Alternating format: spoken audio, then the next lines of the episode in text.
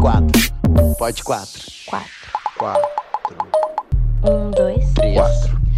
Oi, oi, esse é o Pod 4. Pode assistir o filme Vera, pode assistir o documentário Bicha Travesti, pode assistir o filme Hoje Eu Quero Voltar Sozinho. E pode, inclusive, assistir os dois filmaços Beira Mar e Tinta Bruta, se você ainda não assistiu. Eu sou a Natasha Vilar, arroba Vilar Natasha, Vilar é com dois L's. Eu sou o Daniel Colim, arroba Daniel Colim, underline ator. Eu sou o Juliano Barreto, no Instagram eu sou Juliano Barreto Oficial. Nós aqui do Pod 4 geralmente gravamos esse programa no estúdio Porta da Toca, que é uma parceria com a produtora Fly Audio, só que agora nós estamos totalmente isoladinhos. Isolados,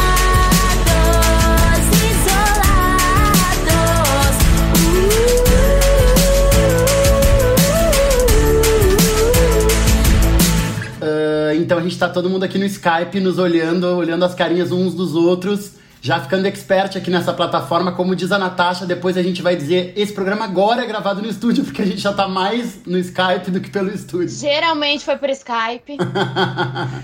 Então vocês já sabem que a gente vai se acavalar aqui nas respostas, vai dar delay, vai dar sons diferentes. Acavalar é uma palavra que a gente adotou com amor. A gente transformou ela em total delicadeza. Agora, acavalar é uma coisa querida de se dizer, ok? É verdade. E hoje a chance da gente se acavalar é enorme, porque pela primeira vez na, na história do Pod 4, hoje nós, nós temos dois convidados. Então nós somos cinco vozes falando com vocês. E ainda tem uma sexta pessoa que é o Vini, que tá aqui em silêncio. Então hoje tá um, um povo aqui. Mas tudo isso para dizer que os nossos convidados de hoje são dois cineastas maravilhosos, amigos, que a gente tá desde o primeiro episódio querendo gravar com eles e nunca fechou agendas, porque eles são muito viajados, eles são pessoas Internacionais. poderosas. Como eu disse, cineasta é uma palavra chique. Então, com vocês, com vocês, Felipe Matzenbacher e Márcio Reolon. Uh, Bem-vindos! Olá, pessoal. Oi, pessoal. Prazer estar aqui. Somos ouvintes do Pod 4 e tá um prazer estar aqui conversando com vocês. Estamos esperando por esse momento há muito tempo. Chiquérrimos. Que delícia, é um prazer ter vocês aqui, viu, guris? Ah, a gente acho que pode até começar ah, falando, na verdade, conversando ah, um pouco sobre o que foi a potência do Tinta Bruta, né? Que é esse último filme de vocês, esse último longa-metragem. Belíssimo, eu amei, fiquei muito encantado no cinema. E inclusive estava do lado, assisti com a Gabriela Greco, que faz uma, uma das personagens. E, e fiquei muito encantado. E aí, contem pra nós como é que foi a recepção desse filme e como que foi ah, o surgimento dele. Bom, ah, o Tinta Bruta, ele é o nosso segundo longa-metragem. Ahn, ele... A gente gravou ele em 2017. Isso. Abril de 2017, É, fazendo agora três anos. Ele estreou em 2018, assim, e ele é um filme, acho que surgiu de alguns sentimentos nossos, assim, uma das grandes, ah, acho que vontades nossas em contar essa história é a nossa relação com Porto Alegre, essa cidade hostil e ao mesmo tempo que parece ter uma, uma conexão com a gente, mas tem uma hostilidade, uma violência. ah, Acho que era um ponto muito importante essa ideia também dessa cidade ah, porto, né? Realmente essa, Um porto de partidas, um porto de né? partidas, assim, porque é um sentimento que a gente tem muito dessas pessoas, né? Indo embora, assim, parece que é uma cidade que as pessoas não vêm, elas só vão, né? Aham. E é um sentimento que a gente sentia muito, assim, especialmente com o passar, eu acho, da, da dos últimos anos, eu acho, né? Com a ideia de ah, sendo uma cidade menos progressista do que já foi, né? Uhum. Acho que a cidade vai se tornando menor, né? Mais pequena. É, e eu acho que isso também muito somado a uma raiva, assim, que a gente sentia, sente, né, ãh, ainda, de ver um crescimento de um conservadorismo, de um fascismo, de violências no país e que a gente já ali naquela época, né, quando a gente começou a desenvolver ãh, o projeto ali, ãh, quando a gente estava principalmente no período de escrita, que era 2016, ãh, a gente via ãh, a democracia brasileira ruindo e sabendo, né, que essas pessoas que já historicamente são marginalizadas tendem a ser as primeiras a sofrer consequências, né? E isso nos trazia, acho que, uma raiva muito grande que a gente tentou canalizar dentro do filme. A gente sempre brinca que foi um filme escrito ãh, movido pela raiva e pelo desespero. Eu acho que esses foram os nossos elementos motores de fazer esse filme. Amo! Na força do ódio, né? É, é, Exatamente. É, eu, eu, Não, guris, desculpa cortar, Claro, desculpa claro. cortar, mas só, só uma informação. É que vocês falaram a questão do Porto e só uma curiosidade, aqui em casa eu uso como referência o Tinta Bruta, assim, porque direto eu falo, gente, eu às vezes me sinto o protagonista do Tinta Bruta, assim, meus amigos tudo indo embora e eu preso nesta cidade, infeliz. É, é muito engraçado, ah, inclusive, ah, hoje ver o Tinta Bruta e ver o número de atores e de profissionais técnicos da equipe que seguem em Porto Alegre, assim, já é um número, assim... redução Uma considerável, redução né? considerável, assim. Isso realmente, né? De três anos pra cá, assim, É. já é muita gente também que foi pra outros lugares. Tá? E eu acho que esse sentimento que o Márcio comenta, né, foi uma coisa que a gente quis especialmente colocar no personagem que o Chico Menegá interpreta, né, que é o Pedro. Esse sentimento, a gente quis fazer essa... Eu amo Chico, beijo, Chico. A louca, interrompe o convidado. Eu acho que a gente queria muito colocar essa, essa, essa bicha que tem essa raiva, né? Que ela, a raiva no sentido construtivo, né? Uma, uma, uma bicha que reage, era uma coisa que a gente queria muito ah, construir, assim. Eu acho que esse personagem tem isso, né? Ele é um personagem que tá sendo. se sente enclausurado, se sente observado, se sente acuado, mas ele tá pronto pra reagir sempre. Isso é uma potência que a gente sentia desde o início da escrita, assim, do, do filme, né? Eu vou muito pra Montevidéu também. E Montevidéu é uma cidade que tem essa sensação também, assim como Porto Alegre, que é uma sensação de tu de uma coisa cinza, assim que que, que lá eles chamam de gris, né? Que é uma é uma é uma parece que é uma é um sentimento de que a gente não vai chegar muito longe, assim, é um sentimento de que não vai se conseguir prosperar, assim, né? De que de que o futuro não é próspero, assim, de que de que e de que não se vai vencer, assim. Isso tem um pouco no filme, assim, e isso gera essa essa essa raiva e esse sentimento de, de revolta interna, assim, né? É, eu queria falar também para vocês e, e queria, queria perguntar, acima de tudo, para vocês ah, se essas referências que estão tanto no Tinta Bruta quanto estão no, principalmente no Beira-Mar, ah, o quanto isso parte da vida íntima de vocês também. Porque eu sinto que no Beira-Mar, para mim, parece mais que isso tem a ver um pouco com o imaginário de vocês. O quanto vocês usam do, do, dos elementos da vida de vocês e o quanto usam do ficcional para criarem esses filmes. Eu acho que ah, os trabalhos que a gente desenvolve, eles sempre, eles têm, eles não são autobiográficos, eu acho de uma maneira mais ah, tradicional, assim, mas eu acho que eles sempre têm um que autobiográfico, eles sempre são muito pessoais. A gente se coloca muito, eu acho, nos filmes, principalmente nos personagens, e eu acho que a gente coloca a nossa vida muito ali, né? Até então, é claro, né? A gente espera seguir fazendo filmes por eh, muito tempo e talvez isso vá mudando, mas até então não, a gente não se interessou tanto eh, buscar personagens que são vidas que são muito distantes da nossa, dramas que são distantes dos que a gente vive, né? A gente tende a fazer essa abordagem que ela parte de um lugar muito do que a gente está sentindo, do que a gente está vivendo, eh, de fru- frustrações, de aflições nossas, e aí colocando isso na tela, daí ficcionalizando elas, né? É, eu acho que tem um senti é uma, uma pesquisa também de entender assim, tá, sobre o que, que esse filme tá falando, sobre qual é, é o sentimento, ah, acho que motiv que faz esse filme se encaminhar e procurar esse sentimento dentro da gente, assim, e fazer essa conexão. Então, não necessariamente os meninos do Beira-Mar, nem o Pedro, nem o Léo no Tinta Bruta são o Felipe e o Márcio, mas ele, a gente faz um trabalho muito intenso de pesquisar na gente ah, encontrar qual é a nossa relação com esse sentimento que o filme está pedindo, e daí eu acho que acaba criando essa relação de, de proximidade, né? Porque a gente tá colocando muito do, de angústias nossas, sentimentos nossos, né? Gente, tá todo mundo falando tão bonito e eu, e eu tô dentro do meu programa de fofocas. Programa de fofocas da Natasha. que eu quero muito perguntar pra vocês agora, como fica a relação de vocês sendo companheiros e também dirigindo um mesmo filme, numa mesma função, assim, e se a vida de vocês não vira o filme, Eu adoro. né? Vocês estavam falando que é autobiográfico, assim, mas ah, se o dia a dia de vocês não vira isso e, e como é, como fica a relação de vocês, se não. Como dizer, meu Deus? Eu acho que se fosse eu, geminiana estourada, eu ia me estressar muito fácil por ser a pessoa que, que acompanha a minha vida pessoal também, sabe? E aí, no meu programa de fofoca, é isso que eu quero saber. Eu tava louco pra saber também, Natasha. Obrigada, tava suando, tava nervosa, gente. Eu mal conheço os guris, já tô aqui querendo saber da vida. deles. Só um, uma observação. Eu também sou geminiano estourado, tá? Eu acho que... Adoro. Misericórdia. É agora que eu quero saber, então, pra ver se eu tenho futuro, se eu tenho esperança. E- não, e é pior. Eita, ferrou. eu, eu sou um geminiano estourado e o Márcio é um escorpianino, né? Com ascendente em Ares ainda. Brasil Então, do é- céu. Gente, Isso aí a astrologia não explica. Ave Maria! o Pod 4 fica por aqui que a gente não tem mais como seguir. Gente, nós vamos direto pra um caso de família agora. Não, mas tem, tem uma, uma lua em virgem ali que ajuda a gente a, a- em comum entre eu e o Márcio, que ajuda a apaziguar tudo. Assim. Organizar as coisas. É, mas assim, eh, eu acho que é bem interessante a tua pergunta, assim. Eh, eu e o Márcio, a gente se conheceu na faculdade de cinema e desde então a gente tem ah, tra- trabalhado junto desde lá, assim. Então, eu acho que a gente aprendeu muito a trabalhar em dupla, né? A gente tem interesses parecidos, claro, obviamente não são iguais, né? Eu acho que as diferenças também podem ser complementares, eu acho. E, e eu acho que a gente conversa muito, né? A gente é, e para um geminiano isso é muito fácil, né?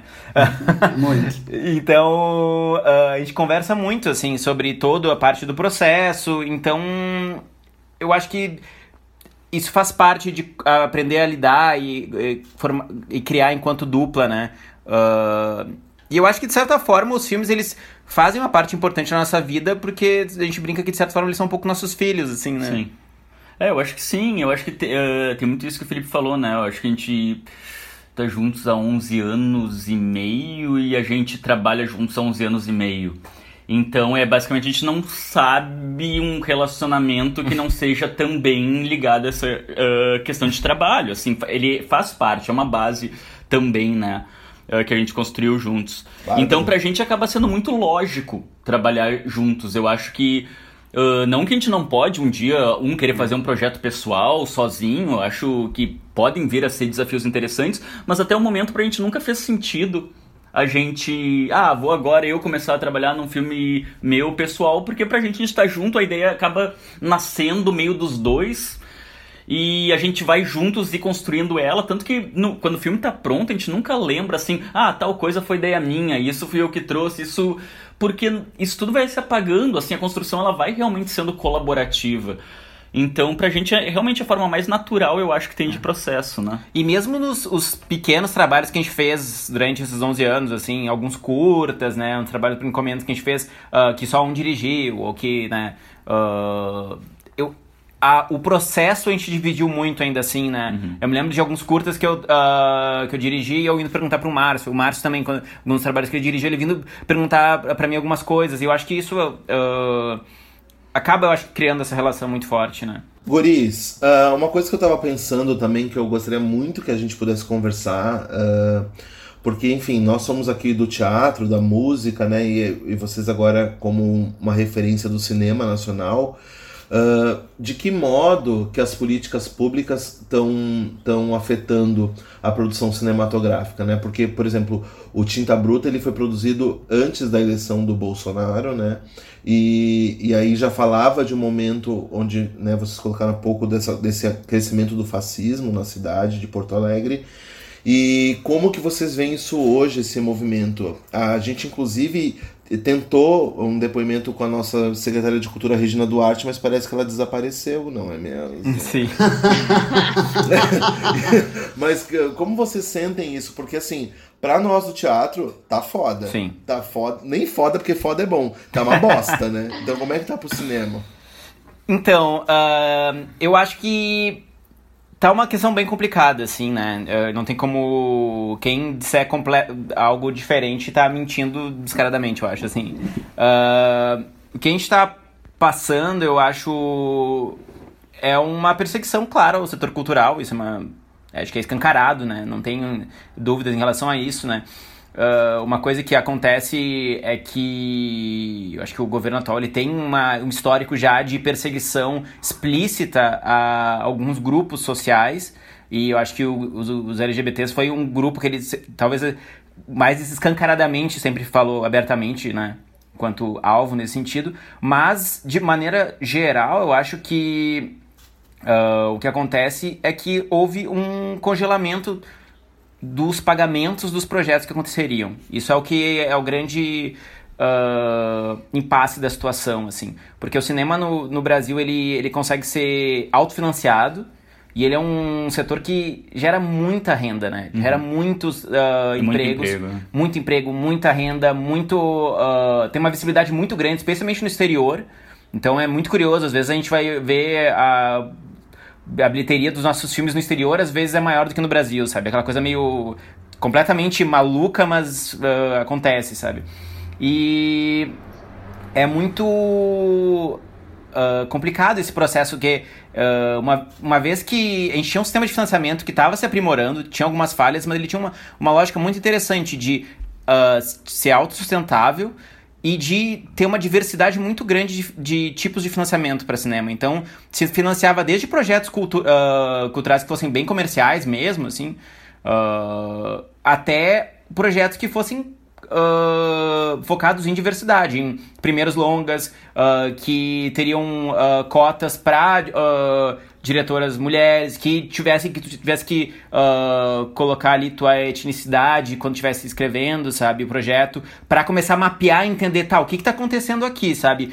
Tem uma lacuna aqui de, de representação e, e isso é muito interessante e isso começou a ser, ser apagado, né, na hora que se congela esse sistema de financiamento que estava acontecendo. E então é, um, é, uma é uma tristeza, é um momento bem complicado assim.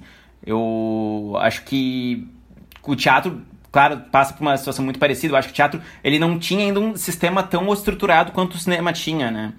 E eu acho que esse é um, um um problema muito grande já das gestões anteriores, assim, eu acho que não conseguiu se criar uma lógica de pensar o teatro como uma, eu odeio esse termo, indústria, mas eu acho indústria não no sentido de uh, ganhar capital, mas sim de, no sentido de conseguir se, ir se, se criando e criar uma, uma ideia de continuidade, né?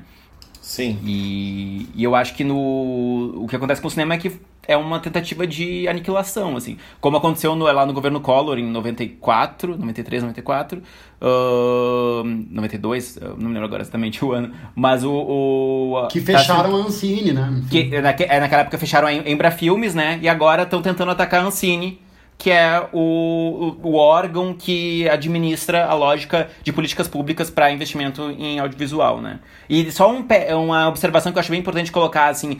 Uh, no mundo todo se financia através de financiamento público uh, audiovisual. No mundo todo, sabe? Uh, os, os, os, os modelos públicos que são bem-sucedidos, inclusive nos Estados Unidos sabe? Inclusive nos Estados Unidos. É uma falácia essa ideia de que o governo não interfere na produção audiovisual. É uma mentira isso. Tem maneiras, às vezes, um pouco diferentes, mas sempre há uma maneira de, de interferência, porque é investimento que vai ter retorno, sabe? Então, é um investimento com retorno certo, né? Vamos dizer assim. E eu acho que a quarentena é um exemplo disso, né? Tá todo mundo assistindo o filme feito louco.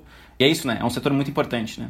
É uma coisa extremamente ideológica, né? Porque se tu for parar pra pensar, é, é, o que eles não querem é que, é que, é que sejam feitos determinados filmes, né? Porque, por exemplo, se, for, se fosse para ser só filme evangélico, garanto que eles continuariam investindo e apostando. Né? Ah, uhum. favor disso.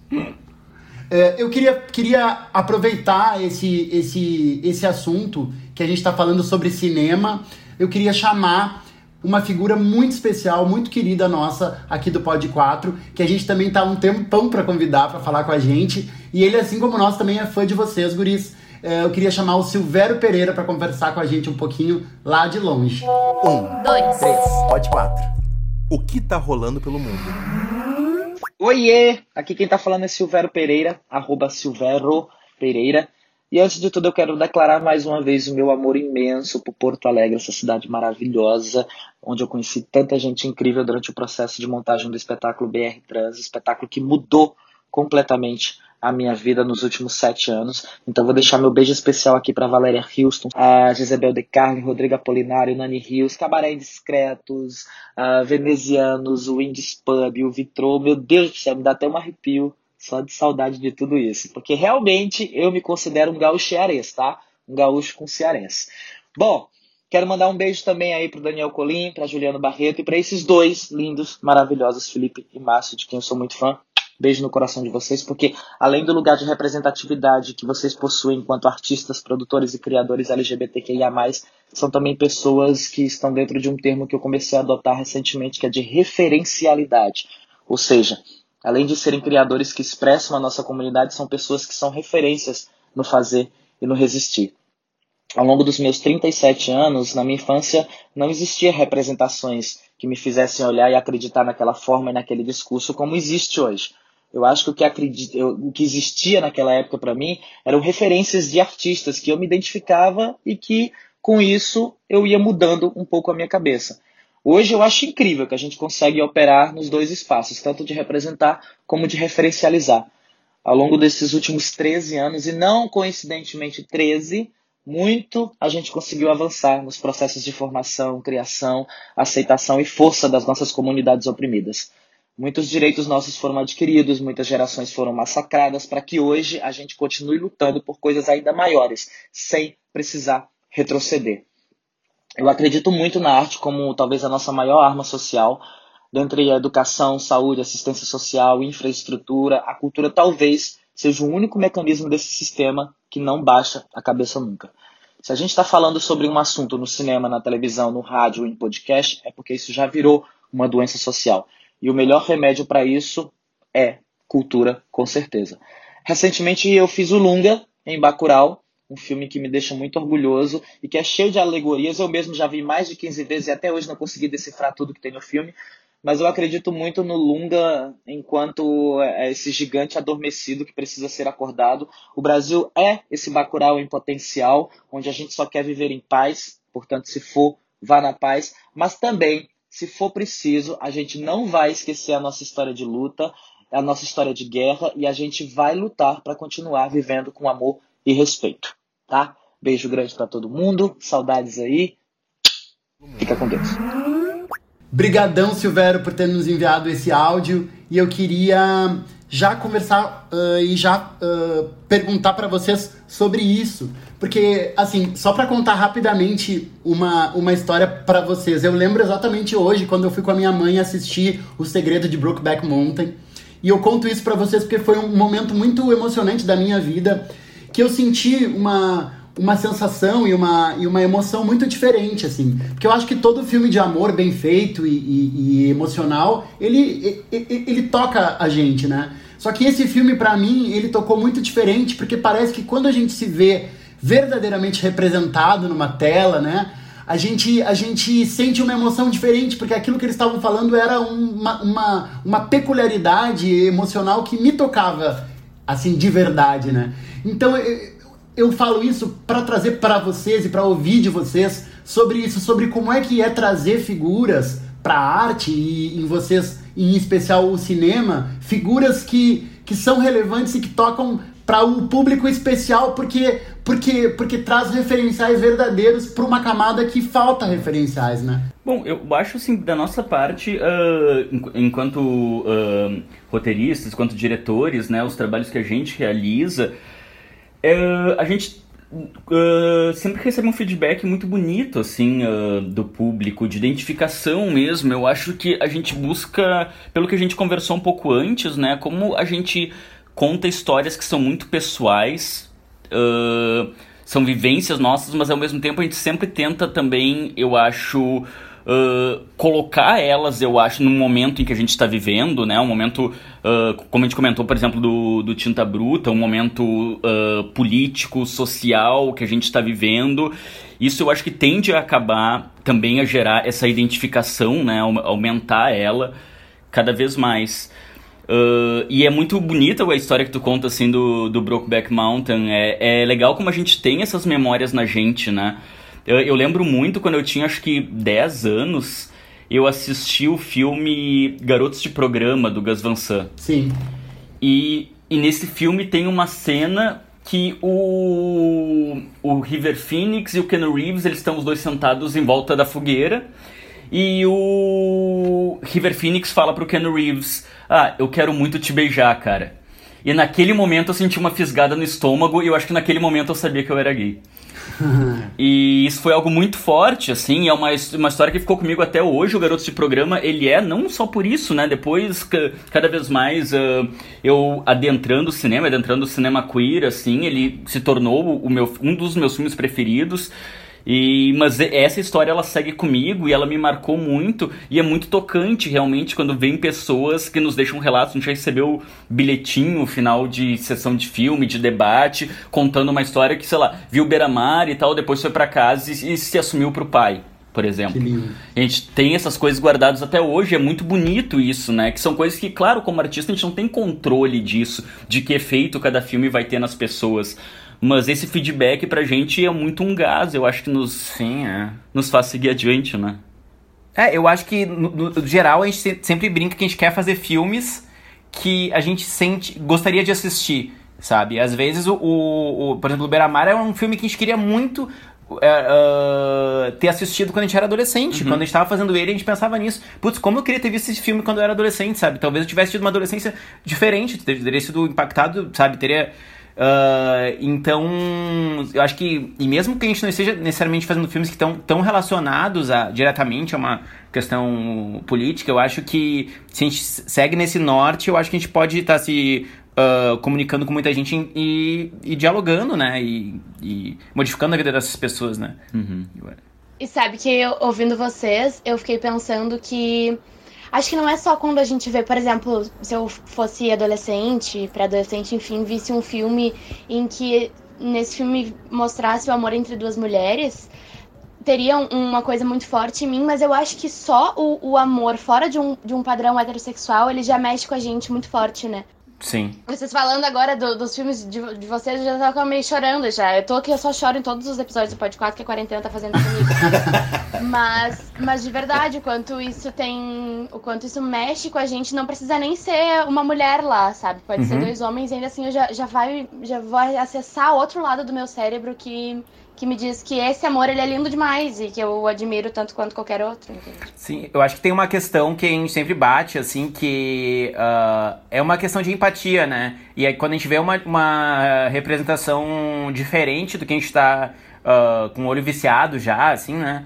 Ele uh, vai, como tu falou, ele vai tocar em uma parte da gente e isso vai afetar, e não necessariamente precisa estar 100% contemplado naquela representação, mas isso vai dar uhum. uma mexida de, nossa, uh, sabe, tem isso também, sabe? E de certa forma me relaciono com isso também, porque todo mundo pode se relacionar com a vida do outro de uma maneira ou de outra, né? Então acho tem uma, um ponto que é muito real, né? Não são. É, super importante tu, tu, tu, teres falado nisso, porque tem todo esse lado de empatia e vinculação uh, afetiva com esses, com esses personagens, que é representação, mas também tem uma questão política de desses personagens existirem e deles estarem ali, né? Uh, vivos e, e, e, representados, assim, também, né? Sim, acho que são, são dois vetores muito importantes que a gente sempre discute, né? uh, quem tá em tela uhum. e o que eles estão contando, né? Acho que são duas coisas assim. Uh, normalmente, claro, um filme não vai conseguir abraçar tudo. Isso é uma coisa também importante de ter uma, uma consciência, né? Uh, mas eu acho que quando a gente faz esse, pensa, essa, essa, esse questionamento, quem tem tela, o que, que eles estão contando, às vezes a gente consegue ver peculiaridades, olhares bem uh, uh, frescos mesmo, assim, né? E às vezes bem interessantes que em algumas obras. Eu acho isso muito legal, assim. Muito uma, legal. pergunta que a gente faz bastante, assim. E uma coisa também que é, é, é, essa coisa da referência eu acho que é bárbara, né? A gente tem falado disso em muitos episódios aqui, né? Dessa, dessa apresentação de outras corporeidades, de outras subjetividades, né? Nas artes, na propaganda, agora a gente está falando especificamente do cinema. Me lembrei também muito, uh, de, vocês estavam falando, fiquei pensando nos filmes que me marcaram, né? Nesse sentido. E, e para além de filmes, eu pensei muito na.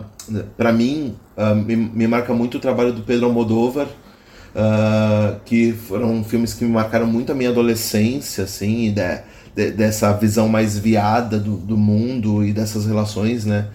E aí fiquei pensando também uh, quais são as referências de vocês, guris, assim, referências artísticas e o que, que vocês entendem por cinema queer? O quanto que isso influencia o trabalho de vocês e como vocês se veem dentro de, de, de, desse, desse. Não sei se a gente pode chamar de um movimento, mas desse movimento, né? De referências, assim, eu acho que é, ele é bem plural, assim, né? Eu acho que é uma coisa que a gente tenta uh, tá sempre atento, assim, e sempre buscando uh, vozes as mais diversas possíveis, assim. Eu acho que é uma, um norte que a gente tem, assim, enquanto pesquisa, né, diária. Eu vou dizer, assim, que eu acho que tem alguns, uh, algumas realizadoras, por exemplo, que são bem importantes pra gente, eu acho. Eu estaria, talvez, duas aqui, que uhum. uma, eu acho que o Márcio vai concordar com as duas. Sim. É, uma é a Claire Denis, que é uma realizadora francesa, que eu acho ela, assim, uma bárbara, ela tem um olhar muito especial, muito arriscado sobre figuras à margem, que muitas vezes eu acho que poderiam ser criticados esse olhar, mas ela traz uma peculiaridade, uma ousadia que eu acho assim, ó, interessantíssimo. E esteticamente ela é muito forte, assim. Uhum. Ela é uma realizadora, assim, que eu sempre fico muito ansioso. Ela, ela me dá, assim, é como tomar três doses de café seguido depois de assistir um filme dela, assim, sabe? Eu fico com vontade de criar, de correr, de, tipo... Eita! E acho que a outra seria a Celine Sciamma, né? Uhum que é uma diretora também francesa, na verdade, né? Olha só, trazendo só. Uh, mas eu acho que, ela, é, que são uh, dois nomes que têm uh, chamado muita atenção pra gente ultimamente. Ela é uma realizadora muito uh, interessante, ela tem um olhar muito legal sobre uma ideia de coletivo, né? De, uhum. de, de, de, parceria, né? E o olhar dela sobre o mundo é muito interessante, né? Uhum. E é uma grande roteirista também, eu acho isso é um ponto muito, muito interessante também. Eu concordo total. Eu acho que também daí, dentro desse cinema queer, assim, uh, o Derek Jarman, acho que é um diretor que nos, nos influencia muito, uh, Gus Van Sant também, uh, Alain Rodi, uh, enfim, é uma lista tão grande, né? Sempre que normalmente nesse momento a gente meio trava, porque são tantas referências que sempre passam na nossa cabeça que é, é, é difícil a gente pensar. É, mas por, eu acho que um. Uh, a gente pode estar tá falando até tipo do, do Caio mesmo, né? O Caio é um cara que uhum. eventualmente ele nos toca muito, assim, uhum. a maneira dele de olhar para o mundo, né? Eu acho que isso é uma coisa interessante. Às vezes a gente. Uh, tu olhar para uma obra e daí tu percebe, putz, que maneira interessante que essa artista olha o mundo, isso te ativa e te dá uma pulsão de criar também, tá? E vamos voltar a ver como é que eu olho o mundo e como, sabe, uh, talvez me aproxime desse artista ou não. O Caio acho que é um exemplo é, interessante, acho né? O Caio é ótimo, acho que ele realmente, a gente sempre volta a discutir ele enquanto tá fazendo um trabalho, né? É. Nangoldin também. Né? Nangoldin. Né? Ah, e eu acho que até, daí vamos até tá falando, sei lá, tipo, uma das bandas preferidas do Márcio, Velvet Underground, uhum. e, sabe, na música também, daí vai trazer Sim. olhares bem específicos, eu acho. Né? Que... E falando de cinema queer, assim, uh, do, bom, do termo, assim, cinema queer, acho que tem duas maneiras, né, uh, que esse termo ele é empregado atualmente, que são, acho que as mais comuns, né, as mais usuais, quando a gente escuta cinema queer. A primeira que eu acho que é a mais utilizada, por mais que eu acho que para mim não, é, e o Felipe tem certeza concorda comigo, não é a mais interessante, mas enfim, que o cinema queer daí é todo filme que retrata personagens não heterossexuais ou não cisgêneros, né? Uh, por exemplo, uma vez eu vi debate, ah, esse filme não é cinema queer porque ele não retrata a teoria queer. Isso não teria nada a ver, sabe? É, seria mais uh, todo filme lésbico, todo filme gay, todo filme bi, trans, queer, daí queer no sentido estrito, né? Personagens que se identificam enquanto queer e tal, fariam parte desse cinema queer, né? E importante, acho que só, né, no falar nisso, destacar que não é que um filme é parte do cinema queer que ele deixe de ser lésbico ou gay ou bi, trans, né? Ele segue com as questões identitárias. Mas esses agrupamentos acho que se acaba utilizando muito, né, por uma busca de interesses, assim, em festivais de cinema queer, tem vários ao redor do mundo, premiações, análises, sejam análise acadêmica, crítica, ou mesmo em debates, assim, né, que acho consumindo, estudando o cinema queer, a gente começa a ver que tem alguns padrões, uh, algumas narrativas, escolhas que se repetem nos filmes do cinema queer, né? E esse agrupamento acho que justamente nos permite comparar essas obras e ver como uma obra se relaciona ou não com as outras, né? Isso é muito interessante. Mas tem acho que uma segunda visão do, do que seria cinema queer, que é a que a gente gosta mais, que não para um filme fazer parte então de um cinema queer, acho que não são só questões de sexualidade de gênero que uh, precisam estar presentes, mas o filme tem que ter algo mais nesse sentido, seja pela pela rejeição, pelo não conformismo com a sociedade ou por quebra de padrões que a gente está acostumado a ver sobre aquela representação, seja de temas ou de personagens, os personagens que a gente está acostumado a ver contando aquelas histórias, ou a forma como aquele tema normalmente é retratado, e também por questões estéticas, né, que se distanciem do imposto pelas convenções, né? Ao assistir um filme a gente pensar, ah, esse filme leva nosso olhar para algo que já é de certa forma palatável e assimilado pela sociedade, ou não? Ele está quebrando isso, está buscando novas vozes, novos olhares, novos enfoques, né? E, e, essa é a visão de cinema queer, assim, que a gente acaba se interessando um pouco mais. Pegar, por exemplo, tá, um filme uh, com Amor Simon, ah. sabe? Que é um filme, acho que de alguns poucos anos atrás, fez bastante sucesso. Que é um filme, acho, super querido e tal, mas é, é, é legal a gente pensar assim, o Simon, ele começa, é um filme que Tá, um que ele tem um protagonista, que é um protagonista que a gente já tá. A gente já vê em muitos filmes, né? Esse jovem, bonitinho, branco, dentro dos padrões, nada afeminado, e até ele parece ter algumas. algum. certa, certa rejeição, né? De. A ideia de da ideia de feminilidade. E ele começa o filme falando como ele é um garoto normal e como tudo na vida dele é normal e tal, com exceção de um pequeno segredo que ele é gay né? Ou seja, ele é um filme que ele busca muito mais colocar o Simon como parte daquela sociedade, dentro daquela sociedade, do que de certa forma desconstruir, quebrar essa sociedade então, para mim, o Com Amor Simon, ele não é um, ele não seria de um cinema queer, ele seria um filme LGBT. Ele seria um, é um filme gay, com certeza, para ambos os casos, é um filme gay, mas eu acho que eu veria ele mais como um filme LGBT do que como um filme queer. Agora, se a gente for para outros caminhos, tipo Corpo Elétrico, que vai do Marcelo Caetano, vai pegar personagens queer, trans da periferia de São Paulo, ou Bicha Travestida, Cláudia Priscila e do Kiko Goifman, que é um doc sobre a Linda Quebrada, ou O Estranho no Lago, né, do Alang Rodi, que é uma praia de nudismo com serial killer à solta que nos faz ficar vendo uh, cenas de sexo explícito, longas e tal, tira muita gente, né, de uma zona de conforto. Próprio agora quando a gente estava em Cannes, a gente estava no júri do Queer Palm, que é o prêmio queer do Festival de Cannes. A gente premiou o retrato de uma jovem chamas, né, que é de uma diretora lésbica feminista e tal, e vai trazer um outro olhar para um relacionamento lésbico e tal é, é muito poderoso, eu acho, nessas quebras, né? Vai desconstruir coisas que a gente está acostumado a ver ao representar aquelas vidas. Mas daí só fazendo um último uh, adendo nisso, que eu não acho que tem uma questão de qualidade em ser LGBT ou ser queer, assim. Podem ter grandes filmes LGBTs e filmes ruins LGBTs, podem ter filmes queer mais frágeis e outros melhores. Isso é para mim é muito mais algo que o filme se propõe. Tem filmes que eu amo que são LGBTs, né? E tem filmes que eu amo que são queer e outros que eu não gosto que são um e outro. Acho que isso. Sim, tem muitas vezes a gente assiste um filme LGBT que tu se consegue ser movido e, e, modificado mais do que daqui a pouco um filme que seria um filme queer que tu entende, ah, a, o realizador tentou isso, mas talvez não tenha conseguido, Sim. sabe? A ideia... Por, por exemplo, uh, uh, pegando o exemplo que eu citei, né, o Com Amor Simon, uh, eu imagino, nossa, quanto eu gostaria de quando eu tinha 16 anos poder ver um filme assim, sabe? Pô, talvez ele me traria um conforto, me traria muitas coisas que na época eu não encontrava, né? Na época eu não, não tinha acesso a filmes que, uh, com essas narrativas. Então, ele eu acho que tem também um valor muito importante político, assim, em muitas obras, né? Ficarei pra sempre ouvir os guris. Daniel, eu quero chamar eles pra um risoto na tua vamos, casa depois. Vamos fazer. Pós-quarentena, tá? Que eu quero ser amiga Nós deles. já aceitamos, já, já, aceitamos, já aceitamos o convite. Obrigada, já, eu já tô com a roupa de ir já.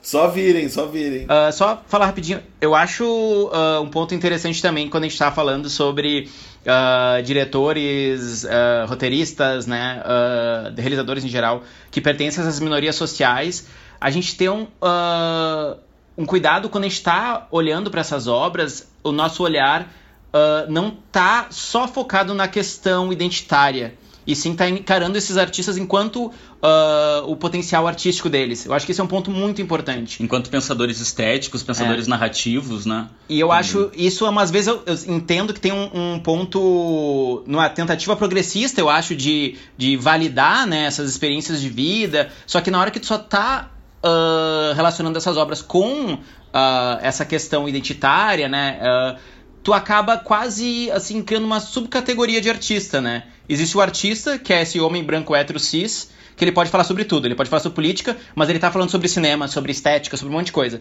Agora, o diretor gay, a diretora lésbica, uh, o diretor uh, de todas essas uh, marcadores sociais que não são esse, né, do mainstream, assim, eles não estão falando sobre arte, eles estão falando sobre movimento social. E eu acho que isso é um ponto que a gente tem que olhar, porque é, é muito importante estar tá, uh, dando voz e valor, eu acho, né? Às escolhas estéticas que esses artistas fazem, né? É, porque é interessante né, a gente pensar nisso, as pessoas conseguem, acho que citar em detalhes, né? As diferenças entre Scorsese, Coppola e De Palma. Mas daí parece que vira assim, tipo assim, ah, é um filme lésbico e parece que é tudo meio a mesma coisa. É um filme gay e parece que é tudo meio a mesma coisa, sabe? Parece que se esquece, às vezes até numa boa vontade, né? É claro que esses marcadores uh, que a, a autor, o autor ali por trás carregam, eles vão de, uh, ter muita influência no trabalho que esses artistas vão realizar. Mas a gente esquece que tem ali um artista individual com uma trajetória pessoal, interesses próprios, né? Uma pesquisa própria que pode muitas vezes ir numa outra direção da maior parte dos realizadores de mesmos marcadores, né? Ou de realizadoras. E é importante a gente valorizar isso, né? Individualizar também o trabalho dos artistas, ver o que, que eles buscam individualmente, eles, elas, buscam individualmente, né? Toma! Eu amei, amei ouvir isso, mas, mas nada. Eu amei, ponto. E agora, a gente quer propor um joguinho para vocês, depois de, de, tantas perguntas, virão mais uh! perguntas. E é. Vou explicar o joguinho, tá, gente? É, vai ser um joguinho de conhecimento entre vocês dois, tá? Porque já tá. que eu já falei que eu sou do programa de fofoca, eu vou É um quiz do linha. casal. E aí a gente vai fazer uma pergunta para vocês falarem juntos. Ixi. A resposta pra ninguém roubar. Socorro! Tá? A gente. Estão prontos? Sim. Sim. a carinha. Então tá, primeira pergunta. Solta a música, DJ. Qual foi o primeiro filme que vocês viram juntos? É que o nosso relacionamento é regado a filmes, né? É, então... nossa, gente. Por isso que vai ser bem por aí as perguntas. Tá, só nós dois, tipo, na nossa casa? Isso. Tá, eu acho que eu. Eu eu não faço ideia. Tá, eu, eu, eu, vou falar, eu acho que talvez foi aquela vez que a gente viajou juntos e assistiu o, Garoto de Programa juntos. Pode ser, acho. pode ser. Ai, gente, foi um filme bom pra ver juntos, eu é, acho. É. Relacionamento começar com tudo, assim. Né? É. Gente, começou força total. Não sei se isso aí é. valeu um ponto. Não, é que a gente foi uh, colega em algumas disciplinas na faculdade, né? Então nas disciplinas a gente assistia filmes juntos, né? Ah, claro. Então, mas assim, daí eu não me lembro, assim. E também não é nenhuma experiência daí de assistir enquanto casal, né? Não, é meio... a, a ideia era enquanto casal. É, eu, eu concordo, eu concordo. A minha é de conhecimento sobre o outro, mas essa eu acho que vai ser fácil para vocês. Qual é o filme preferido do outro? Tá, eu vou dizer Garotos de Programa, do mais. É, é, é. Barbada, né? É. Tá. Essa aí até o público de casa já sabia, já. uh, o do Felipe, eu. O Felipe, eu sei que ele tem vários, eu acho que ele é um pouco avesso a ideia de um filme preferido. Mas, Geminiano, né? É. mas eu acho. Eu, eu sei que ele cita muito dois, que são o Flash, do Paul Morrissey, uhum. e Harmonias de Weckermeister, do Bellatar. É, acho que, que o, seria o Flash, seria o Flash. Assim. Flash, tá. É, porque... Então, foi o primeiro que eu citei, o que vale. Toma. Ah, mandou então, bem, ponto, mandou bem. Foi ponto, foi ponto. Valeu, valeu. O Márcio vai contar pra nós qual é o filme, qual é o filme que o, que o Felipe mais detesta e vice-versa. Ah. Ó a exposição. Olha a exposição. eu posso. Eu não. Eu realmente. Uh, genuinamente não sei, tá? Eu posso dizer. Uh, o último filme que o Felipe viu e odiou muito, tá? Que a gente fez recentemente uma maratona de Halloween, Adoro. né? Todos os filmes Halloween com Michael Myers. E o Halloween 6 acho que gerou um ódio Nossa. muito grande no Felipe, né? Então... Não, eu, a gente eu... assistiu 11 Halloweens quase que numa sequência, em poucos dias, assim. 11 gente. filmes.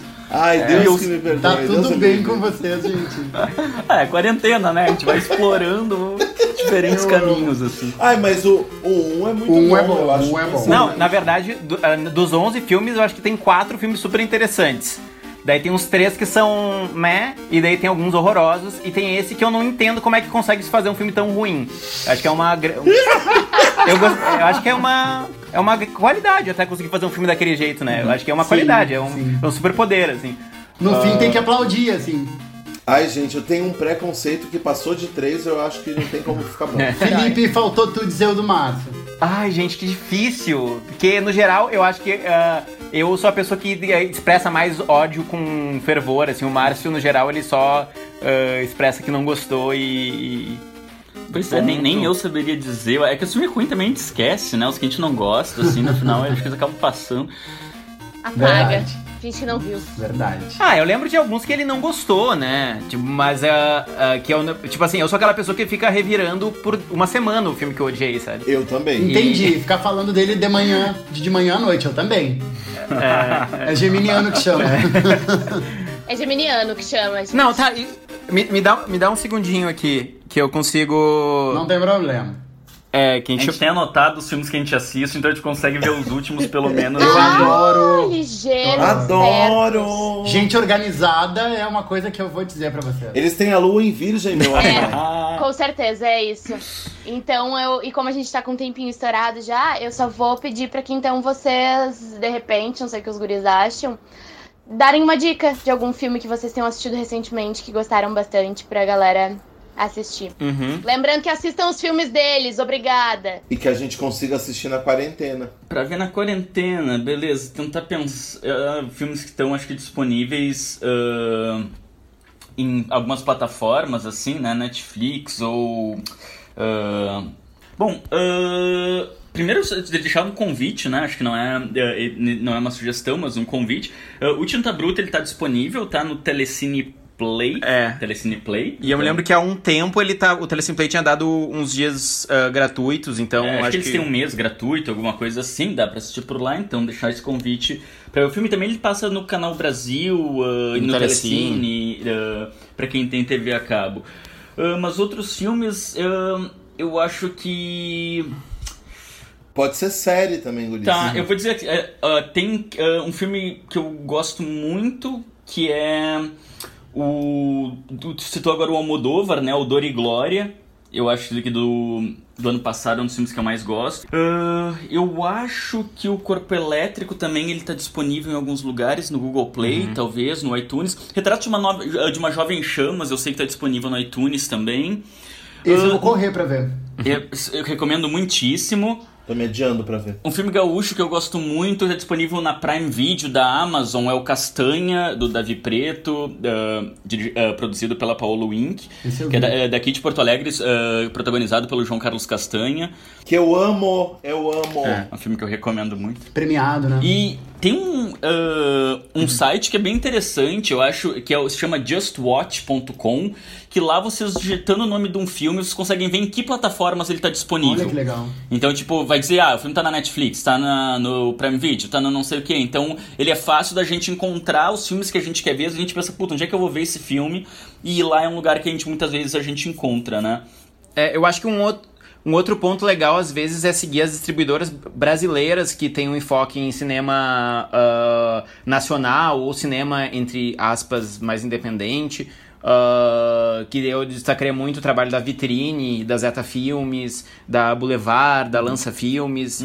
Ah, acho que são empresas que, se seguirem no Facebook, no Instagram, vão estar sempre postando sobre os filmes aonde eles estão. E, e eu acho que um adendo também que é legal falar é assim, a gente. É importante a gente se colocar na, na equação sempre, é uma coisa que eu e o Márcio a gente fala sempre, assim, né? Da, da ideia de, de modificação, assim, do universo ao nosso redor. Então, claro, o atual governo está sendo bem. ah, bem complicado e bem violento com a- o futuro do cinema nacional e especialmente desse cinema ah, feito por pessoas à margem, mas eu acho bem importante a gente, quando esses filmes estarem sendo lançados, a gente assistir eles no cinema, lembrar disso é muito importante, porque é como é assim que os realizadores, os atores todo mundo do, ao, ao redor desse filme consegue Seguir, ah, né? seguir, produzir mais e lembrar assim a, a, a boa vontade e interesse que a gente tem em ver aquela mega produção já validada para um monte de gente, a gente tem que ter igual a, sabe, a desse realizador que tá mais underground, que às vezes tá falando de uma maneira muito mais honesta com a gente do que essa uh, produção mais mainstream que tá trabalhando muito mais através de uma lógica de algoritmos e já tem a validação que ela precisa, né? Então. E Sim. só pegando, pegando um gancho aqui, mais duas recomendações daí nacionais que eu lembrei, estão disponíveis na Netflix, que é o Temporada do André Novaes Oliveira, que é um filme lindíssimo de Minas, protagonizado pela Grace Passou. Amo. É um filme é um filme muito, muito bonito, recomendo muito. E tem também um documentário da Fernanda Pessoa, que se chama Histórias que o Nosso Cinema Não Contava, que isso, a, a, ele vai uh, percorrendo a história do nosso país, principalmente essa história recente, que parece muito estar tá voltando, né, atualmente, infelizmente. Mas uh, vai uh, atravessando essa história através de cenas de filme da porno chanchada. Então, através dali, a gente vai vendo a ditadura militar, vai vendo as coisas tipo o cerco apertando, tudo. É, tu, até a reabertura. Até assim. a reabertura, tudo isso que a gente passou há não muito tempo. E, e, é um trabalho de montagem incrível, é um, é né? um trabalho de montagem muito impressionante, então, de direção também. Então, é um filme que eu recomendo muito. Histórias que o nosso cinema não contava e temporada. Ambos filmes. Arrasaram, guris. Arrasaram. Eu não sei, eu não sei vocês que estão nos ouvindo, mas eu tô anotando tudo e vou correndo pra frente da televisão hoje de noite começar a, a maratona, gente, porque tem muita dica maravilhosa, gente. Tem, temos material, hein, pra, pra alguns Temos vários material. dias ainda. Eu vou começar pelo Halloween 6 porque eu sou masoquista. Ai, Daniel, pelo amor de Deus. Guris, a gente quer agradecer imensamente a presença de vocês. Como a gente falou no começo, faz muito tempo que a gente tenta esse encontro, mas eles são pessoas chiques, eles têm uma agenda cheia. mas muito feliz que isso tenha acontecido agora. A gente admira muito o trabalho de vocês e reconhece a importância dele atualmente e em todos os outros tempos que virão. E, e quer dizer para você aí de casa que assista esses filmes, os guris, os outros, que a gente se preencha desse cinema que nos representa. É muito legal pra gente receber vocês aqui, em primeiro lugar, pela nossa admiração e por a gente ter ciência do quanto vocês estão sendo importantes e ainda vão fazer muito mais coisas importantes é, pelo cinema nacional, per, pela questão de representatividade, que é o que, que é o que principalmente trouxe vocês aqui hoje. Muito obrigado por vocês terem vindo e conversado com a gente e terem dado tantas dicas e terem colocado tantas coisas importantes a respeito disso tudo que a gente falou. Uma, Uma aula, aula, uma né? aula Minha parte, acho que diria. uh, concordo com tudo que eles falaram e espero uh, muito, muito, muito que quem está, está em casa perceba algo que a gente tem falado várias vezes que é importante nesse momento. Que eu concordo com o que os guris falaram. Ah, os artistas do Brasil, as artistas estão se, estão sendo perseguidos nesse atual momento. E é nesse momento de pandemia que a gente se dá conta do quão importante esses artistas são né? Porque muita gente diz assim: "Ai, arte serve para quê?". A arte serve para você, ordinário agora, tá vendo só Netflix, ouvindo só musiquinha, porque você não tem como ir pra rua, tá vendo? É para isso que a arte serve, no, no, no nível mais simplório, que a gente sabe que é bem mais profundo do que isso. Obrigado, tá, guris? Muito obrigado mesmo. Da nossa parte, assim, a gente fica super feliz mesmo de ter essa conversa com pessoas que a gente admira, artistas que a gente admira. Uh, muito legal também uh, o Silvério participar, que é uma pessoa que a gente admira muito. E é isso, dizer que seria um prazer nessas tardes de quarentena tivessem conversas tão boas assim, né? Momentos tão legais, seria seria mais, bem mais fácil, né? Seria mesmo. E eu, e eu quero risoto. Risoto com vocês. é só acabar essa quarentena que, gente, Daniel faz uns risotos mitológicos. Tá, eu, eu também Nós quero também, risoto, nós tá? também. É. Adoro que é, que é assunto Então tá, estudo. gente, fica o convite pros guris, fica o convite para vocês que estão ouvindo. Eu só vim na minha casa e tchau. Esse foi o Pod 4. Beijo, gente! Beijo, gente! Mas, valeu, pessoal. Beijo.